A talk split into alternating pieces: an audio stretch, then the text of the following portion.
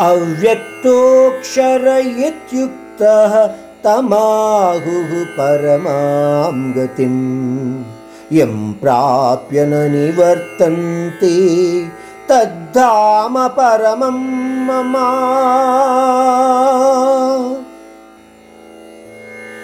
परमात्मा अपने निवास स्थान के बारे में बताते हुए कह रहे हैं कि जो आँखों को दिखने वाला ना हो। यानी सामान्य जीव राशि को वह स्थान दिखने वाला नहीं है। और ओंकार अक्षर रूप हो।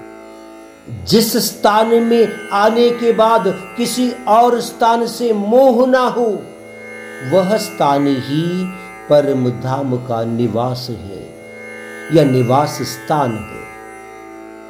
बाकी यह सब ब्रह्मांड नाशवानु है। संक्षिप्त में कहा जाए तो परमात्मा तत्व जो है, एक अनुभूति है। वह अनुभूति ही ज्ञान संपत्ति है। इस सत्य को जानकर जो मानव अपने शरीर में स्थित परमात्मा को पहचानना ही एकमात्र कर्म मानता हो।